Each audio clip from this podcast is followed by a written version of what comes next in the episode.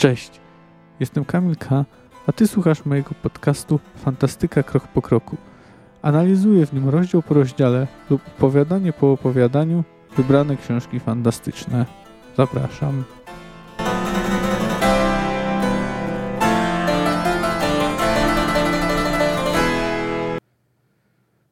Cześć.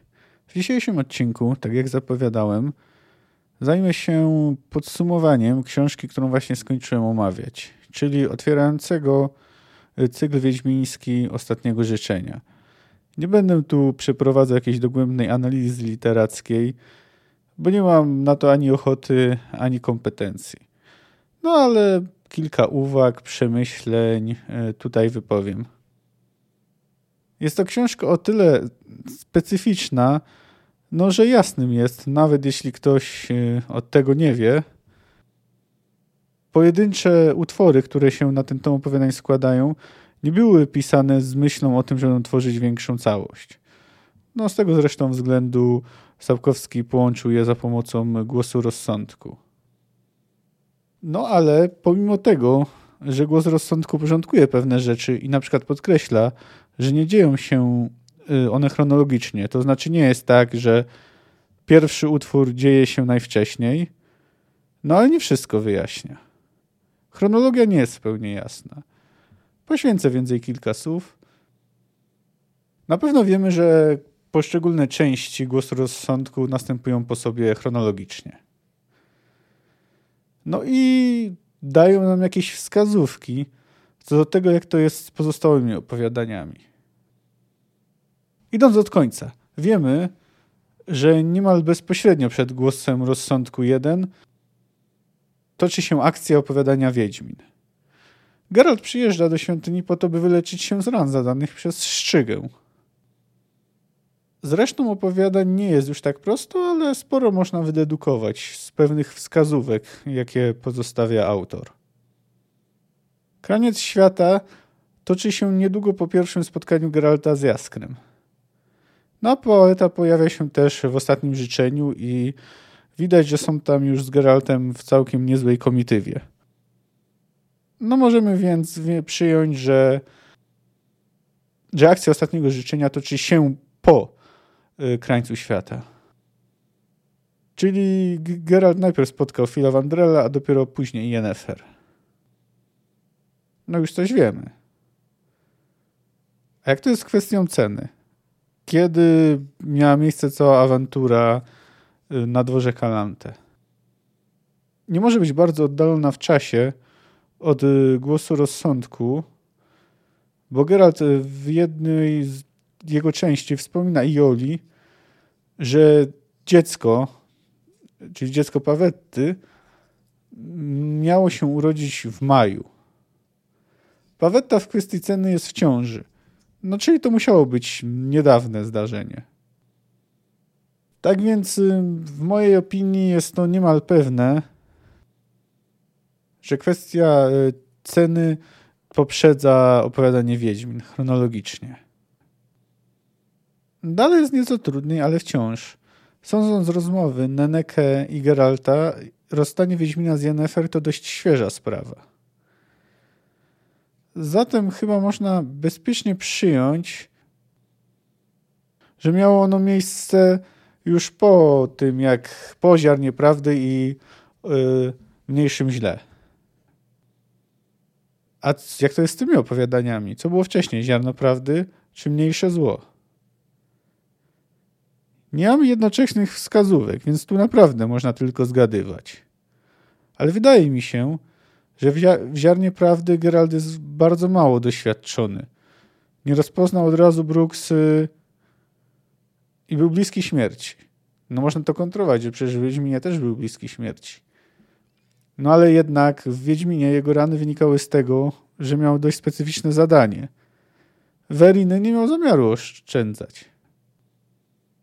Zatem w kolejności od najstarszego do najnowszego opowiadania, w mojej opinii chronologia ostatniego życzenia prezentuje się tak. Najpierw ziarno prawdy, potem mniejsze zło, następnie kraniec świata, potem ostatnie życzenie, kwestia ceny, no i na koniec Wiedźmin i głos rozsądku. Zacząłem od chronologii. No, nie jest to może najważniejsza rzecz, ale wydaje mi się, że nie powinno jej się całkowicie lekceważyć. Sapkowski nieprzypadkowo zwraca na nią uwagę, tworząc y, głos rozsądku. Inna sprawa, że z punktu widzenia spójności historii tworzy ona pewien problem.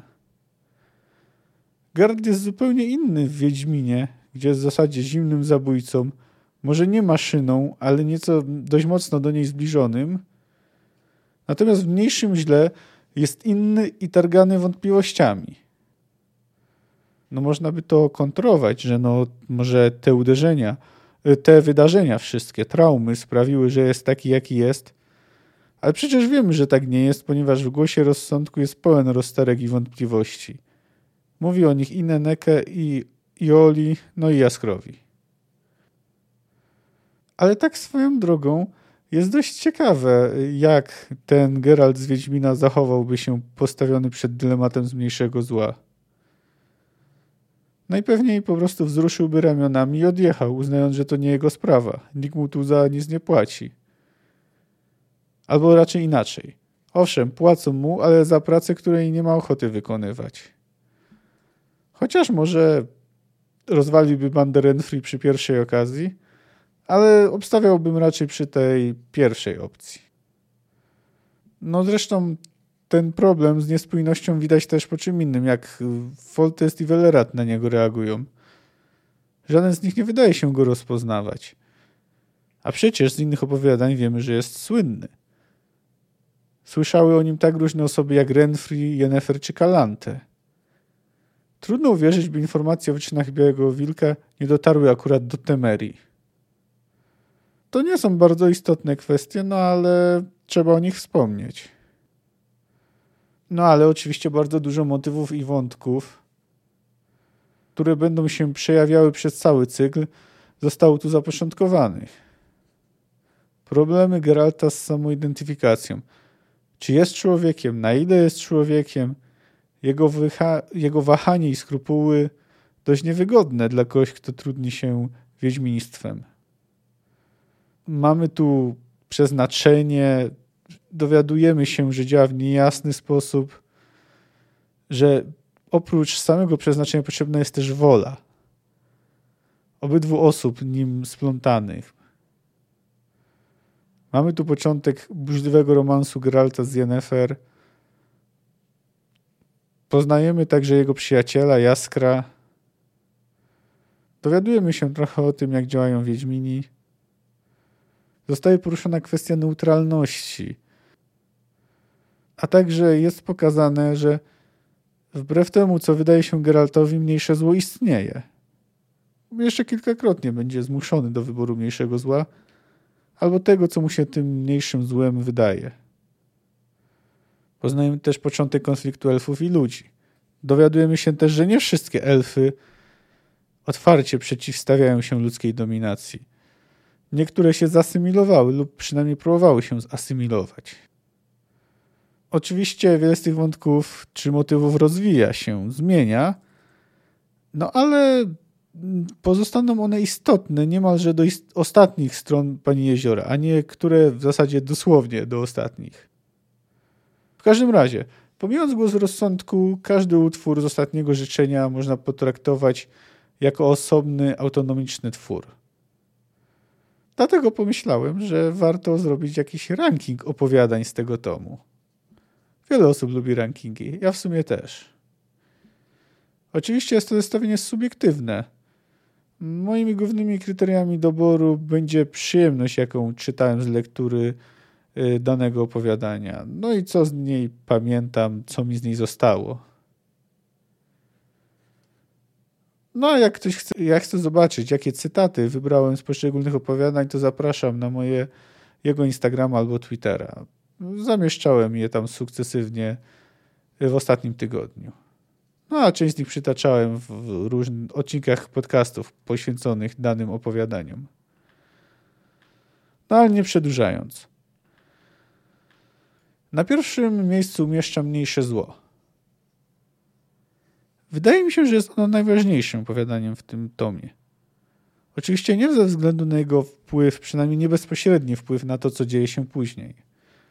Z tego punktu widzenia i ostatnie życzenie, i kwestia ceny mają o wiele większą wagę.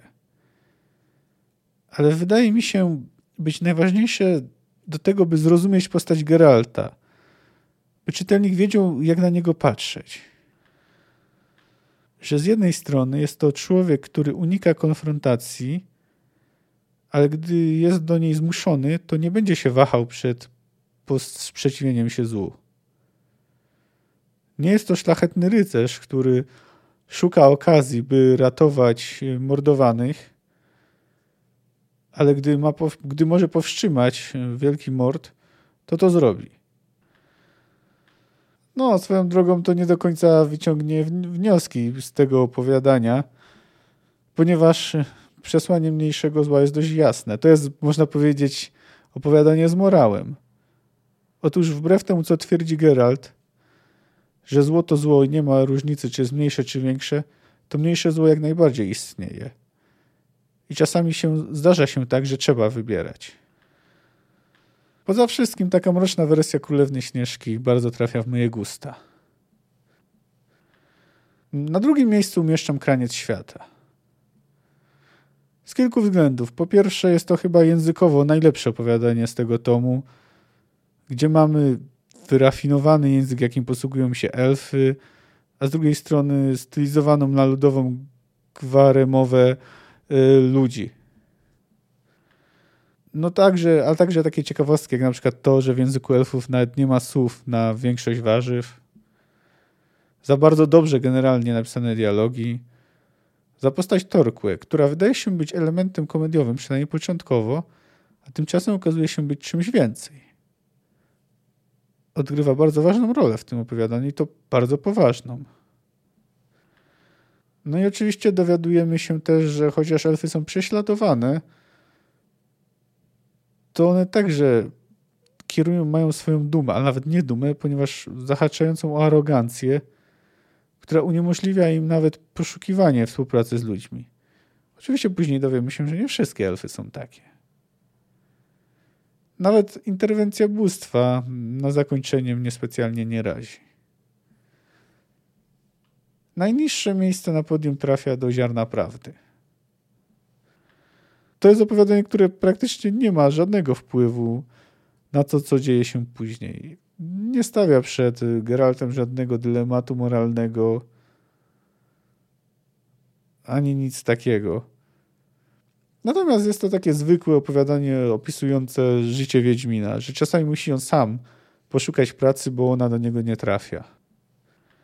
No oczywiście opowiadanie o Szczydze jest y, pod tym względem podobne, no ale Geralt jest jednak bardziej interesującą postacią.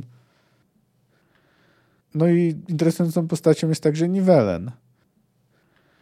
Jest o wiele ciekawszy niż y, Foltest czy Velerat. Nie oznacza to, że nie są oni w ogóle interesującymi postaciami, ale cała historia Nivellena, choć trochę problematyczna, jest też dużo ciekawsza. Generalnie czyta się je z dużą przyjemnością. No i widzimy tu także, przynajmniej ja tak to interpretuję, niejako początek rozwoju Geralta jako Wiedźmina. Stąd popełnia błędy, no i w sumie przeżywa dzięki szczęściu i pomocy samego Nivellena. No i bardzo podoba mi się zakończenie.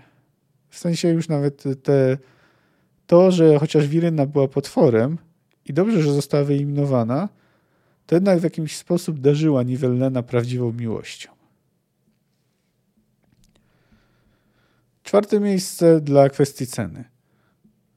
To opowiadanie raczy nas kolejnymi znakomitymi dialogami. Rozmowa Geralta Scalante jest świetna.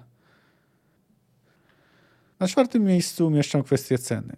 Tutaj po raz kolejny Sapkowski raczy nas znakomitymi dialogami. Rozmowa Geralta Scalante jest świetnie napisana. Y, a także bardzo podoba mi się, jak to opowiadanie stopniuje napięcie. Jak Geralt i Myszowór orientują się, że Pawetta zaraz może, mówiąc kolokwialnie, wybuchnąć, jak nikt inny nie zdaje sobie z tego sprawy. No i później dość zabawny opis ataku szału Pawetty i tego, co dzieje się z ludźmi. No, wystarczy wspomnieć o latającym jak guszec kasztelanie Haxo, no czy też różnych innych dowcipnych opisach. Podoba mi się też motyw prawa niespodzianki. No i jakby nie patrzeć, jest to bardzo istotne opowiadanie. Jego wpływ na to, co dzieje się później, jest nie do przecenienia. Piąte miejsce dla ostatniego życzenia. To jest bardzo dobre opowiadanie, no ale są w tej książce takie, które podobają mi się bardziej. Ale to jest to także bardzo ciekawe. Już chociażby jak chodzi o informacje, jakie dostarcza czytelnikowi. Dowiadujemy się, skąd bierze się uroda czarodziejek, jak działa magia, przynajmniej trochę o tym, jak działa magia. No, ale nie do końca podoba mi się zarysowanie Yennefer. I nie mam kłopotu z tym, że jest antagonistką. W końcu miłość, jak to się mówi, from rivals to lovers, czyli od przeciwników do kochanków, to jest jeden z najczęstszych wątków w literaturze. No, to jest w końcu poniekąd nawet motyw y, Romea i Julii. Ale problem mam w tym, że no, Jennifer ma niewiele dobrych cech. Nie jest oczywiście okrutna i na przykład Jask dotrzymuje słowa i nie chce skrzywdzić Jaskra, no ale poza urodą nie ma w niej nic specjalnie interesującego. Trochę życzliwszym okiem pozwala spojrzeć na nią głos rozsądku, gdzie Neneke i Gral dyskutują jej motywację. Więc bardzo cieszy mnie, że Sapkowski y, to napisał. No i nie podoba mi się jeszcze jedna rzecz. To, że Geralt jakimś cudem zgaduje, że Yennefer była garbuską. Jak on to wie, skąd to wie, nie jest to w żaden sposób wytłumaczone. Szóste miejsce trafia do Wiedźmina. To jest niezłe opowiadanie, ale moim zdaniem zdecydowanie najsłabsze w całym tomie. Geralt jest z nim niespecjalnie interesujący. Oczywiście, no, sam zawód Wiedźmina jest ciekawy. No ale Geralt tu faktycznie sprawia wrażenie półmaszyny, no widać, że Sapkowski stylizował go tutaj mocno na antybohatera. Najciekawszym elementem opowiadania jest to, że wydaje się dysponować jakimiś psionicznymi czy tam telepatycznymi mocami, no ale później już o nich nie słyszymy. Mówiłem już o tym parę razy, ale jeśli potraktuje się głos rozsądku jako osobny utwór, to nie robi on na czytelniku specjalnie dużego wrażenia. To znaczy, no oczywiście, nie czyta się tego źle. Jest kilka ciekawych dialogów, informacji o kulcie Melitele, o Wiedźminach. No ale to nie wystarczy. No ale nie ma chyba sensu też go rozpatrywać w tym charakterze. Bo w jego przypadku kontekst jest w zasadzie decydujący. No jego po prostu nie powinno się czytać jako osobnego opowiadania, bo też nie było tak y, pisane. Podsumowując, no tak jak obiecywałem, to będzie krótki odcinek. Uważam ostatnie życzenie za bardzo udaną książkę. Oczywiście ma ona trochę wad, no, wynikających z jej natury, z tego, że łączy ona ze sobą utwory, które początkowo nie miały być ze sobą połączone. No zresztą, tak jak już wspomniałem, no, dlatego część wątków jest zupełnie zarzucona. No na przykład nie usłyszymy już o klątwie Czarnego Słońca – a przecież nawet jeśli to było oszustwo, no to takie zamieszanie przez czarodziejów w królewskich rodach powinno na długo zapisać się w pamięci.